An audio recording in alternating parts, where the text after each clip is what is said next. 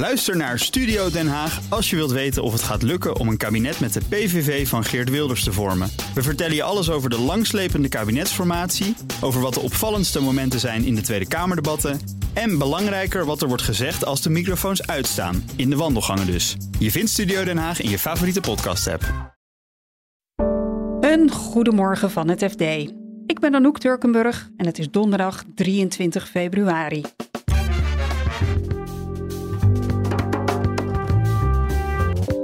De hoogste baas van ASR heeft kritiek op de plannen van de woonminister. En dat hij dat openlijk doet, uh, zegt ook wel iets, want hij zit ook, zoals hij zelf zegt, ook aan tafel in Den Haag. Groningers verwachten weinig van het rapport over de gaswinning. Bredere onvrede over het functioneren van de overheid, die, die, ja, die zij ervaren als, als onverantwoordelijk en vergeetachtig. En de reorganisatie bij McKinsey is een typische McKinsey-klus. Het is eigenlijk een soort van koekje van eigen deeg omdat McKinsey natuurlijk heel vaak dit soort adviezen aan, uh, aan klanten, aan multinationals heeft gegeven. Om uh, de marges omhoog te krijgen en de winstgevendheid omhoog te krijgen. Dit is de dagkoers van het FD. Woonminister Hugo de Jonge wil het puntenstelsel voor de huursector uitbreiden. En hiermee worden ook de huren tot 1100 euro aan banden gelegd. Die plannen krijgen veel kritiek te verduren. Zoals nu van ASR-topman Jos Baten. Redacteur zakelijke dienstverlening Martijn Pols vertelt wat Baten tegen die plannen heeft. zijn punt is dat Jos Baten als verzekeraar veel geld te beleggen heeft, met name ook van allerlei pensioencontracten en verzekeringscontracten die hij die, uh, die die verkoopt. Dat geld moet belegd worden en wordt ook belegd in vastgoed. ASR kiest er heel specifiek voor om zelf ook projecten te financieren van nieuwbouw in de middenhuur omdat zij eh, zich maatschappelijk betrokken voelen, zeggen ze. En dus ook een uh, affordable housing, zoals het in, in de financiële termen heet, waar willen maken. Jos Baten waarschuwt vandaag bij de presentatie van zijn jaarcijfers dat de plannen van, van de jongen met de middenhuur ervoor gaan zorgen dat investeerders zoals hij, en daar rekent hij zichzelf ook maar even toe, mm -hmm. veel minder interesse gaan hebben om dit soort huizen te gaan bouwen. Ja, want ASR zit dus sterk in dit, uh, in dit segment van de, van de woningbouw. Uh, waren de zorgen van uh, Baten zo concreet dat hij zei van ja, ik ga het nu ook heel anders aanpakken? Nou, hij is, hij is nog enigszins op de vlakte. Het is al opmerkelijk dat hij als vrij grote investeerder, want hij is, hij is al een van de grootste en hij wordt alleen maar groter omdat hij een deel van Egon gaat overnemen. Dus hij is echt een grote belangrijke speler in deze markt zijn signaal is dan ook heel belangrijk. En dat hij dat openlijk doet, uh, zegt ook wel iets. Want hij zit ook, zoals hij zelf zegt, ook aan tafel in Den Haag, waar over dit soort dingen wordt gesproken. Mm Maar hij vond het erg belangrijk om zijn zorgen vandaag uh, openlijk te uiten. Um, hij zegt nog dat hij zijn plannen niet in de koelkast heeft gezet uh, waar het gaat om woningbouw. Hij zegt wel als dit realiteit wordt, want het zijn natuurlijk nog plannen die ook nog nader moeten worden uitgewerkt. Maar hij zegt als dit doorgaat en het wordt daadwerkelijk een, een, een regeling, dat hij dan toch wel in zijn portefeuille gaat kijken wat hij dan mogelijk uh, uit gaat stellen of misschien wel af gaat stellen. Ja. Dus daar zit een hele duidelijke waarschuwing in. En dat is ook precies zijn belangrijkste punt. Hij zegt, voor ons als institutionele belegger, als grote belegger, wordt het gewoon veel minder interessant omdat het rendement niet meer gehaald kan worden. Dan kun je zeggen, ja, maar dan krijg je wat minder rendement. Maar hij zegt, ja, ik doe het niet voor mezelf, ik doe het voor mijn pensioenklanten. En die moet ik ook kunnen beloven dat zij over x jaar een goed uh, pensioen krijgen. Dat is zijn redenering. Oké, okay, nou ja, dan, dan uh, wil hij dit dus niet. Maar wat, wat is zijn alternatief? Wat stelt hij dan voor? Nou, zijn analyse is dat er uiteraard wel, de, wel degelijk problemen zijn. Met name ook in een aantal grote steden met veel te, veel te dure huizen. Uh, die verhuurd worden tegen veel te hoge prijzen. dus het klinkt in eerste instantie, zegt hij op korte termijn heel sympathiek om dat te maximeren, zodat er meer beschikbaar zou komen.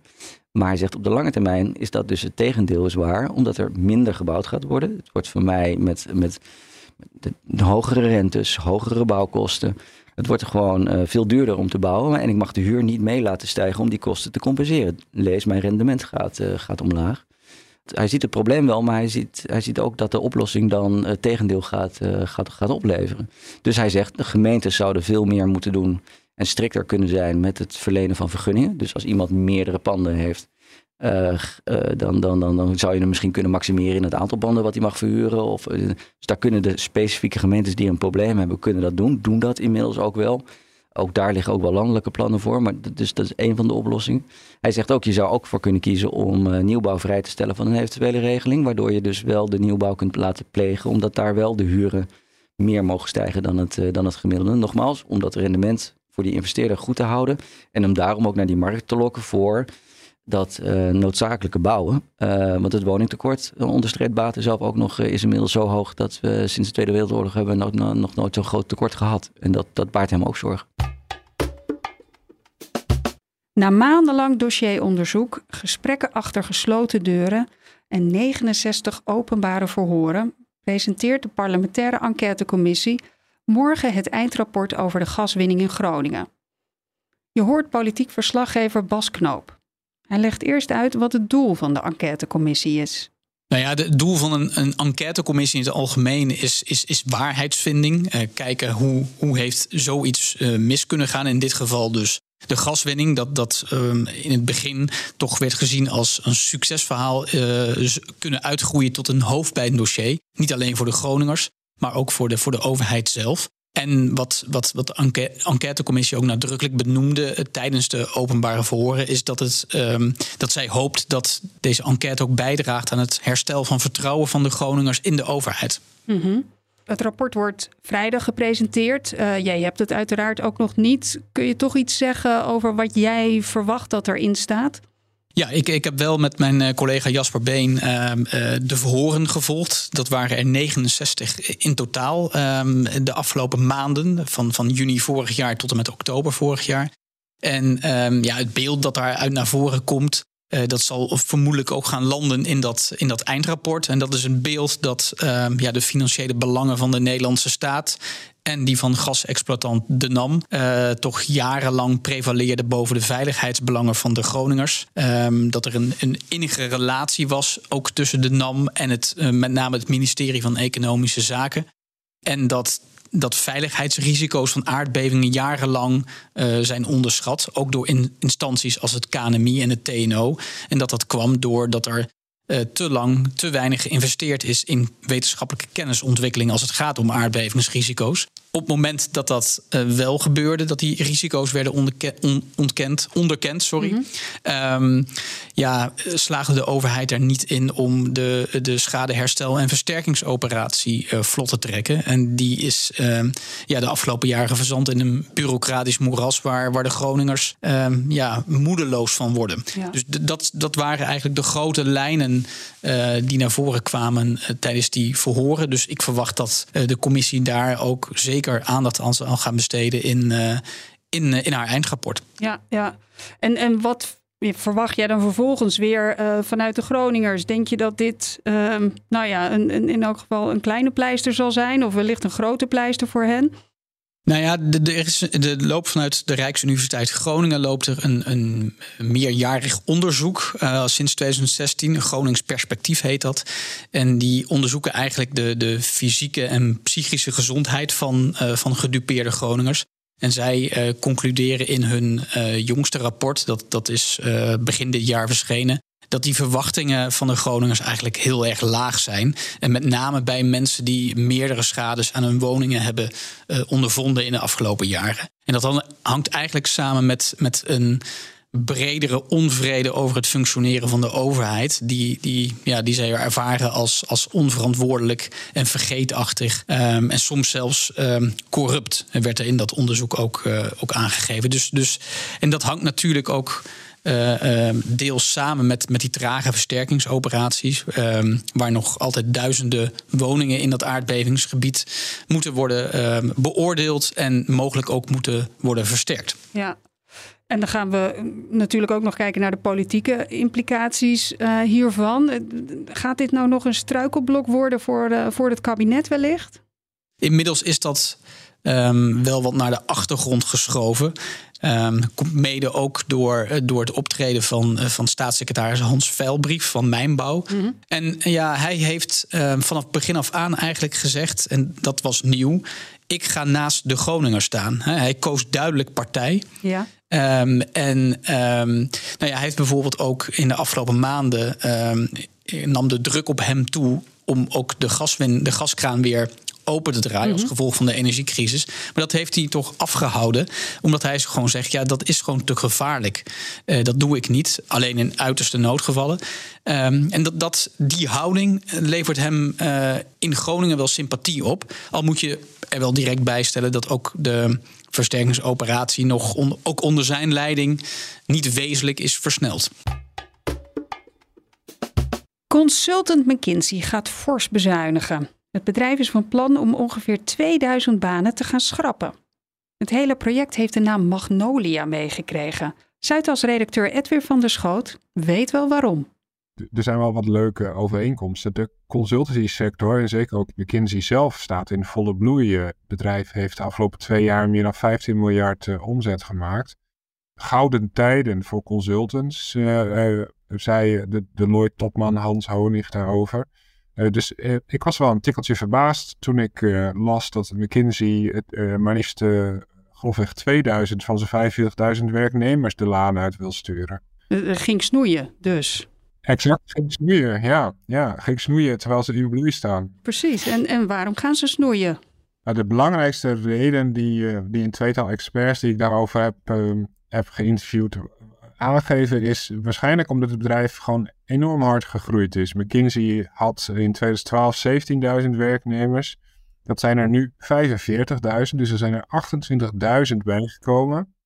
En die groei is waarschijnlijk niet al te gedisciplineerd uh, geweest. Die, er zijn waarschijnlijk wat dubbelfuncties. Uh, en met name daarom wordt ook naar de back-office gekeken.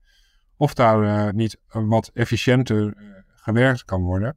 Dus eigenlijk is het klassiek McKinsey. Dit is hun verdienmodel, toch? Ja, precies. En daarom, daarom noemt iemand het ook, het is eigenlijk een soort van koekje van eigen deeg omdat McKinsey natuurlijk heel vaak dit soort adviezen aan, uh, aan klanten, aan multinationals heeft gegeven. Om uh, de marges omhoog te krijgen en de winstgevendheid omhoog te krijgen. Ja, maar je zegt dit is niet, niet de enige reden. Um, waarom, waarom gaan ze nog meer nu, nu al snoeien? Nou, wat je ook ziet is dat McKinsey uh, niet alleen heel hard gegroeid is qua personeelsaantallen, maar ze zijn ook uitgedijd en verbreed in de zin van het soort van activiteiten wat ze doen. Ze doen niet alleen meer advieswerk, maar ze voeren het advies ook zelf uit en ze doen dat niet meer alleen uh, op het niveau van het strategische advies aan de bestuursvoorzitter van de multinational, maar ze doen ook uh, advies lager in de organisatie als het gaat om digitalisering bijvoorbeeld dat, dat zijn allemaal wat minder hoogwaardige diensten, waar je wat minder uh, hoge marges uh, bij je rekening kunt brengen. Waardoor het logisch is dat je ook aan de andere kant van de, van de rekening gaat kijken. Ja, kunnen wij dan zelf goedkoper gaan werken? En waar gaan de ontslagen vallen, denk je? Wat McKinsey er zelf over heeft gezegd en wat Bloomberg en de Financial Times over vermeld hebben, is dat het uh, vooral in de back-office zal zijn. Dus dat zijn, dan heb je het over marketing, communicatie, dat soort diensten. Niet als het gaat om juridische dienstverlening. McKinsey is de afgelopen jaren ook wel eens uh, met de broek tussen de ketting gekomen. Uh, met een schandaaltje hier en een schandaaltje daar. Dus de afdeling juridische zaken die blijft op volle sterkte. Uh, dus in de back-office gaan, gaan banen verdwijnen. Dus de consultants, de traditionele consultants, die zitten goed waarschijnlijk. Nou, dat zou je denken. Die zitten dan op dit moment nog goed. Maar, uh, maar experts plaatsen daar voor de toekomst ook wel vraagtekens bij. Want die zeggen, ja, de, de klassieke consultant, en zeker de klassieke McKinsey consultant, dat is een... Uh, ja, dat is iemand met blauwe eigenschappen, zoals ze dat noemen. Dus weinig laag empathisch, heel analytisch, ehm, heel erg doelgericht, heel erg data gedreven. Dat is natuurlijk het model waar niet alleen McKinsey, maar ook rivalen als BCG groot mee geworden zijn. Maar de strategie eh, van de toekomst, ja, die, die zal toch wat meer uh, filosofen, psychologen, dat soort mensen in dienst moeten hebben. Want uh, de bestuursvoorzitter van de toekomst, ja, die wil toch graag uh, advies hebben over hoe die zijn maatschappelijke antenne verbetert. En niet over hoe die de marges op zijn producten nog wat verder verhoogt. Dat is althans de voorspelling die een paar experts bij ons in de krant. Dus minder, ja, minder Excel-nerds, zeg ik dan maar even. En meer empathische, invoelende types bij de, bij de consultants? Meer mensen, mensen.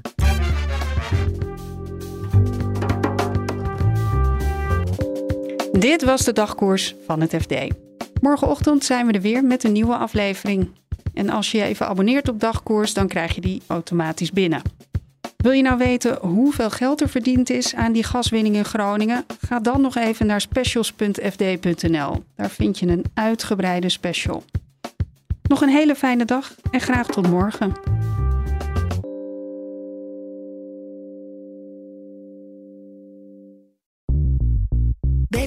Ben je altijd als eerste op de hoogte van het laatste nieuws. Luister dagelijks live via internet. Bas van Werven. En heel langzaam komt de zon op rond dit tijdstip. Je krijgt inzicht in de dag die komt op BNR, het Binnenhof in Nederland en de rest van de wereld. De Ochtendspits. Voor de beste start van je werkdag. Blijf scherp en mis niets.